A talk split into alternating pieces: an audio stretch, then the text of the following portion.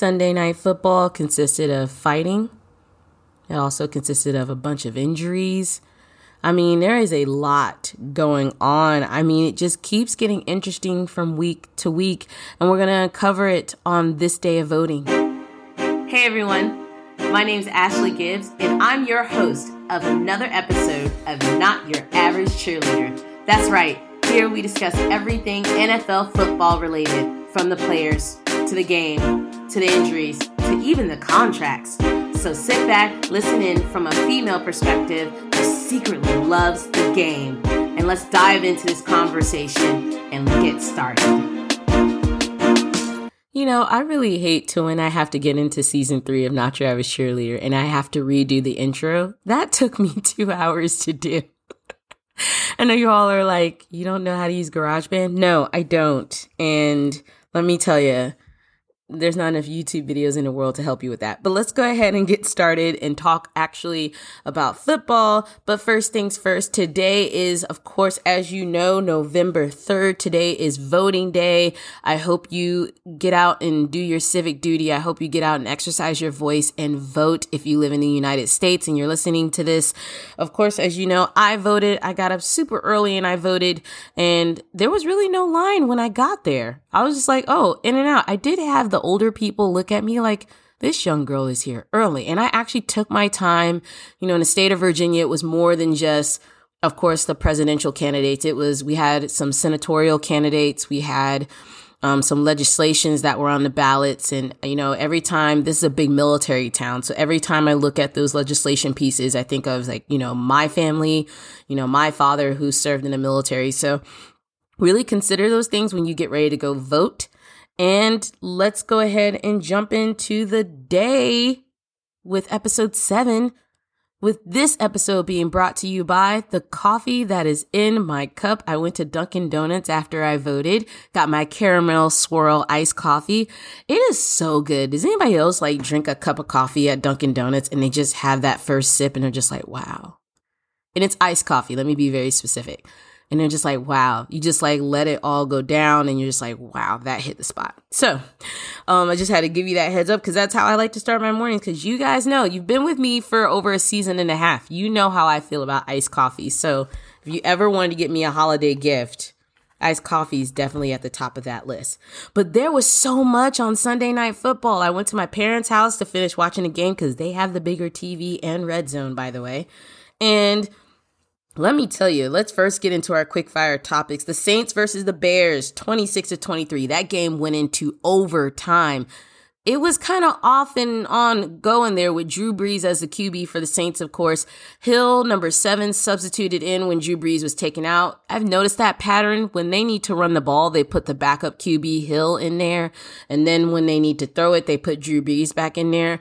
There's been a lot of questions around, you know, Drew Brees' status as far as how he's doing. They just noticed it just seems like it takes more effort for him to throw the ball than it used to. But to be fair, he's the same age, around the same age as Tom Brady, so that could be a contributing factor. But that's not why this is a quick fire topic. This game is a quick fire topic because the Bears player, Javon Wims, sucker punched. Yes, you heard that correctly. Sucker punched one of the Saints players and it got ejected from the game. Okay, so here's what happened. On the field, play just happened. Kind of everything stopped for a second. Wims goes over to one of the Saints players. I think it was one of their um, DBs, if I'm not mistaken, and just taps him like on the chest or the shoulder. I couldn't tell. And just basically sucker punched him, like helmet punched him across the face, clocked him. And like you should have saw the other player's reaction was like, "Really, bro? Did you just hit me?" And then he hits him again. And then all of a sudden like the fighting ensued. The team started going at each other. But yeah, he got ejected from the game. He's suspended for 2 games without pay for punching the DB player for the Saints in the face. I mean, I don't even, I, I, really think he's about that life, you guys. He is about that life. And to be fair, this all started because two other players, one from the Saints, of course, and one from the Bears, they were giving words back and forth. And one of the players put their finger in the other player's face, like in his helmet, and then they kind of separated and walked away. And I guess that's when Wims kind of jumped in. But he admitted that one of the players spit in his face, and that's why he went back and punched him across the face. I don't know the whole story It's not like the camera caught every single angle, but watching it live on national television was just like my face, my jaw dropped. I looked at my sister, my sister looked at my mom, my mom looked at my dad, and we all looked at each other and we're just like, did he literally just punch him across the face? He punched him, he clocked him, clear as day. I mean, he is about that life. Okay. I'm not even going to argue with that one, but that is your quick fire topic. If you get a chance, go to YouTube, look up the video. It is Javon Wims gets ejected from the game. You could type whatever you want, Javon Wims fights or punches, whatever, and it's to come up and you're to see it. You're to be like, whoa. And that's what's going on. So moving on to some week eight game results. We're going to look at the Cowboys versus the Eagles. Everybody wrote the Cowboys off when Dak Prescott got his serious injury, Andy Dalton got injured, and now we're in there with uh DiNucci. I hope I said his name right. His name is very interesting at that. But they did um they did lose almost 23 to 9. But to be fair, the Cowboys defense in that game showed life. Like I'm at that there was moments where they were showing that they could come back in this game. Of course, as you know, my sister's a big Cowboys fan, so she was like, "We could possibly win this." And I was like, "No, you're not going to win this. As bad as Carson Wentz is, you're not going to win this game." He's overrated and he does too much on the field. Does anybody else feel like Wentz does a lot on the field? I get it. These Eagles fans, they are the most dedicated fans. They hype up their team and their quarterback. But listen, listen.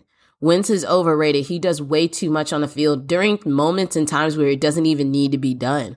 He's that person that you want to be like, you're adding too much seasoning to the food. Like, it's not even that you are not using enough seasoning. You're adding way too much, and we're all not trying to get high blood pressure. I feel like that's how we feel about Carson Wentz when he plays.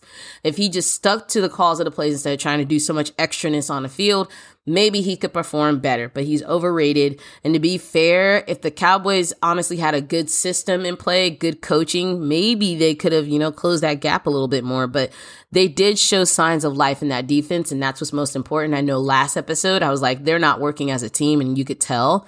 But now I guess they're starting to actually care. So that that's really what's most important because they were just listen, everybody's writing the Cowboys off. They're like, they're not even gonna pay attention this season. But the Bills versus the Patriots, that's the game that we're all talking about because it raises the question of whether the Patriots are done. I mean, they lost that game 24 to 21 due to a fumble by Cam Newton. And to be fair, they were asking questions of whether the loss of that game is all on Cam Newton. I'm going to say this Cam Newton fumbled the ball, he's going to blame himself because that could have been the difference between a first down. That could have been the difference between winning the game. We've learned in football that one play, one move, one penalty, one drop, one interception can cost you the entire game. The entire game. And I will say right now, right now, they're the third worst team in the AFC East compared to the Jets, which no one really counts anymore. They don't even know why they're still playing or part of the league. So, to be fair, I, I'm gonna say for this season, the Patriots are they're done. I hate to say it, Julian Edelman is out on his injury, the precautionary knee surgery. That's the most weird, that's the oddest language I ever heard. I'm not a medical, you know, student or doctor, but I've never heard of precautionary knee surgery. If anyone out there in the medical profession can explain to me what that is, I am all ears. Catch me on social media, message me precautionary knee surgery for Julian Edelman. No one knows what that is. So we're going to move on to basically saying that the Patriots are written off. We're not shocked that the Bills beat them. They were projected to win that game. Really messed with my fantasy football. Uh, I did all right, but it is what it is. Steelers versus the Rams, 28 to 4. That was like that game, uh, can I just say this? So a long time ago, back when I was at Hampton University student there, I was a freshman. I originally was a Steelers fan. I know, give me a second. I'm going to explain myself. I was a Steelers fan because I walked, I went over my friend's house. They are all like, you know, broadcast journalism, sports, all that stuff. And they're like, if you're going to hang out here, you need to pick a team. And I just looked at whoever was on the screen. I saw black and yellow and I was like, ooh, Steelers. Now, there was a lot of back and forth around Roethlisberger, whether he was going to stay with the franchise, whatever, whatever. And I just quit the Steelers. I was like, I'm done. And then I transitioned over to the 49ers and I've been with them for the last 10 years. So that just shows you like you can make one switch, give or take, especially if you didn't choose that team like with all like mindset in order. Like I feel like I was pressured to choose the Steelers. I don't regret the decision despite the fact that they're winning now. They need to lose one game before they get to the playoffs. Otherwise, the game they're going to lose is going to be in the playoffs and they're going to be knocked out, which will suck for them.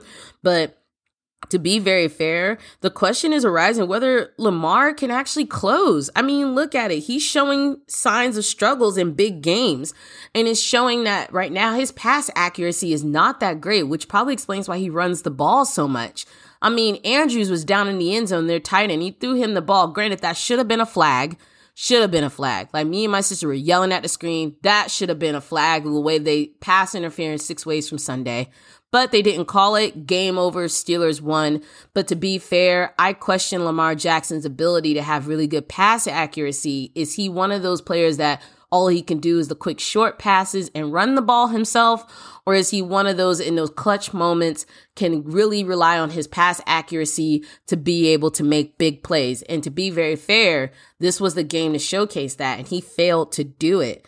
So that, that that really raises the question about Lamar Jackson, and people are like, "Well, is he overrated?" I wouldn't go that far. I mean, he's a good QB, but there are some questions there about one of the most important aspects of being a quarterback, and that's being able to throw the ball with some high accuracy. I think his accuracy was around what fifty nine percent or less. It was not that great. So that game right there, the Steelers, not yeah, I was right. The Steelers really took it home. They are undefeated right now. They're the only team left in the league that's undefeated. Even Kansas City took an L. They need to go ahead and take their L. They need to be humbled right quick, but we'll see.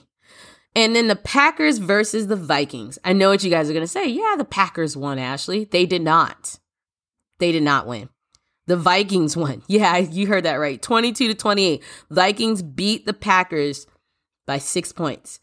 And the question now is whether Aaron Rodgers is in trouble. I saw Aaron Rodgers fumble the ball. I saw him, you know, spike it. I saw him do all kinds of things with the ball except pass it and put it in someone else's hands.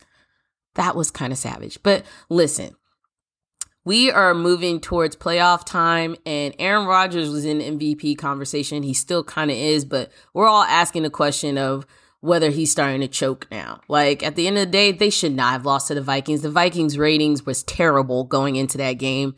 And honestly, you can let these smaller teams that don't have good wins, like have high loss numbers, you can definitely, definitely make it so they can beat you if you start making a crap ton of mistakes, Aaron Rodgers. And that's exactly what happened in that game. So yes, he is in trouble. He needs to get himself together and he needs to reevaluate his weapons and get with a better play strategy.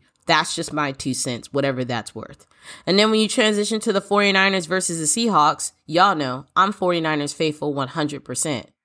Let me tell y'all what happened because we lost 27 to 37. Now I know that doesn't sound bad. That's 10 points.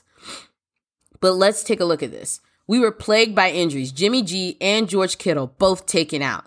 They're saying now George Kittle broke his foot. Jimmy G has a high ankle sprain, injury, fracture, whatever it may be. They may be placed on IR. That's how bad it is. And the backup QB Mullens went in. He had 18 of 25 passes, 238 yards, and two touchdowns. So let me get this straight.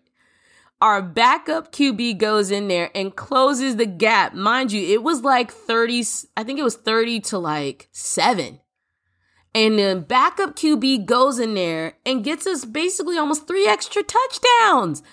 If listen to me, listen to me 49ers coaching staff. If you can hear this, do not bench him. His accuracy is crazy. He was finding Bourne, he was finding our two wide receivers. He was we had to rely on a passing game because the Seahawks were stopping our running game. And then on top of that, I was like, why is that guy on the bench? He needs to be in. I keep saying this as much as I feel like Jimmy G is a great person. The question is whether he's it for the 49ers. Is this our quarterback moving forward in the seasons to come?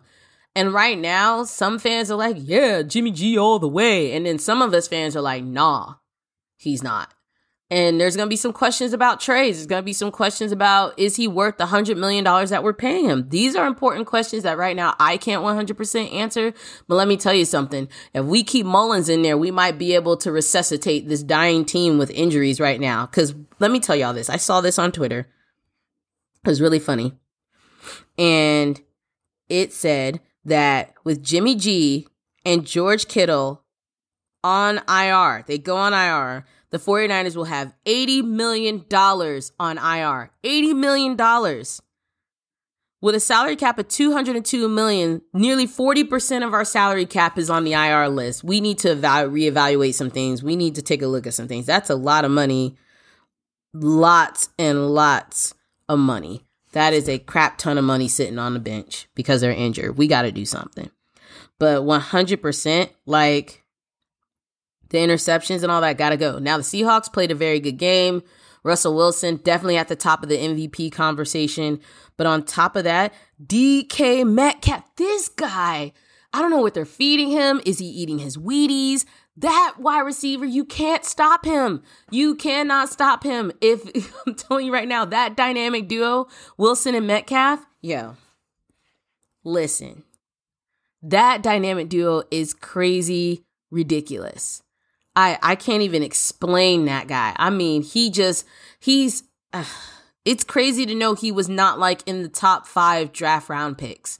He was like drafted mad late and people underestimated him.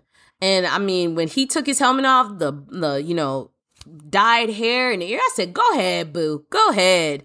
You better sport your wins, sport your emotions, sport it all because you can do it because you are a force to be reckoned with give him the credit he deserves as a wide receiver. He is now listed as probably the top wide receiver in the league right now. Y'all better stop underestimating that man. That's the you heard it here first. So with all that going on, all the week 8 results for some of the top games, the fights that were happening cuz even in the Seahawks and 49ers game there was a few fights that set off with one of the defensive players hit Russell Wilson when he was sliding with the ball and I mean, the Seahawks almost fought the 49ers. To be fair, I don't think he did it on purpose. I think he was just trying to hold him down. But from the angle of the camera, it looks like he almost hit him around his neck, which they're trying to be careful about. But let's make some predictions. First prediction I'm going to make, I'm going to call this Ashley's predictions. Yes, Ashley's pom pom predictions. Yes, that's better. This is Ashley's pom pom predictions about the four teams that I think are going to be the last ones in the playoffs. I know you're like, who's going to playoffs? Hell, almost everybody can go to the playoffs, to be honest with you. And some people going to make it that shouldn't even be there. But I'm going to make the last four team predictions. And here we go. I predict Ashley's pom pom predictions that the last four remaining teams in the playoffs to decide who's going to go to the Super Bowl. It is going to be the Buccaneers. It's going to be the Steelers, it's going to be the Seahawks, and it's going to be Kansas City. Those are my four people, my 14 predictions. We'll see if I'm going to be right. I never say who's going to be facing off against whom. I didn't do all of that. I just said the four teams that are going to be last man standing. These two, these four games or these two games matter so much because it's going to determine who's going to the Super Bowl. So that is my two cents. That's episode seven of Not Your Average Cheerleader. Thank you so much for staying with me. Thank you so much for all the amazing downloads in just 24 hours to all my listeners overseas and other countries. I appreciate every last one of you. Again, if you're in the United States listening to this, go out and vote. Most polls don't close until six o'clock. Get in line before then go be part of the decision making process. We appreciate you here at Not Your Average Cheerleader. Until next time, bye.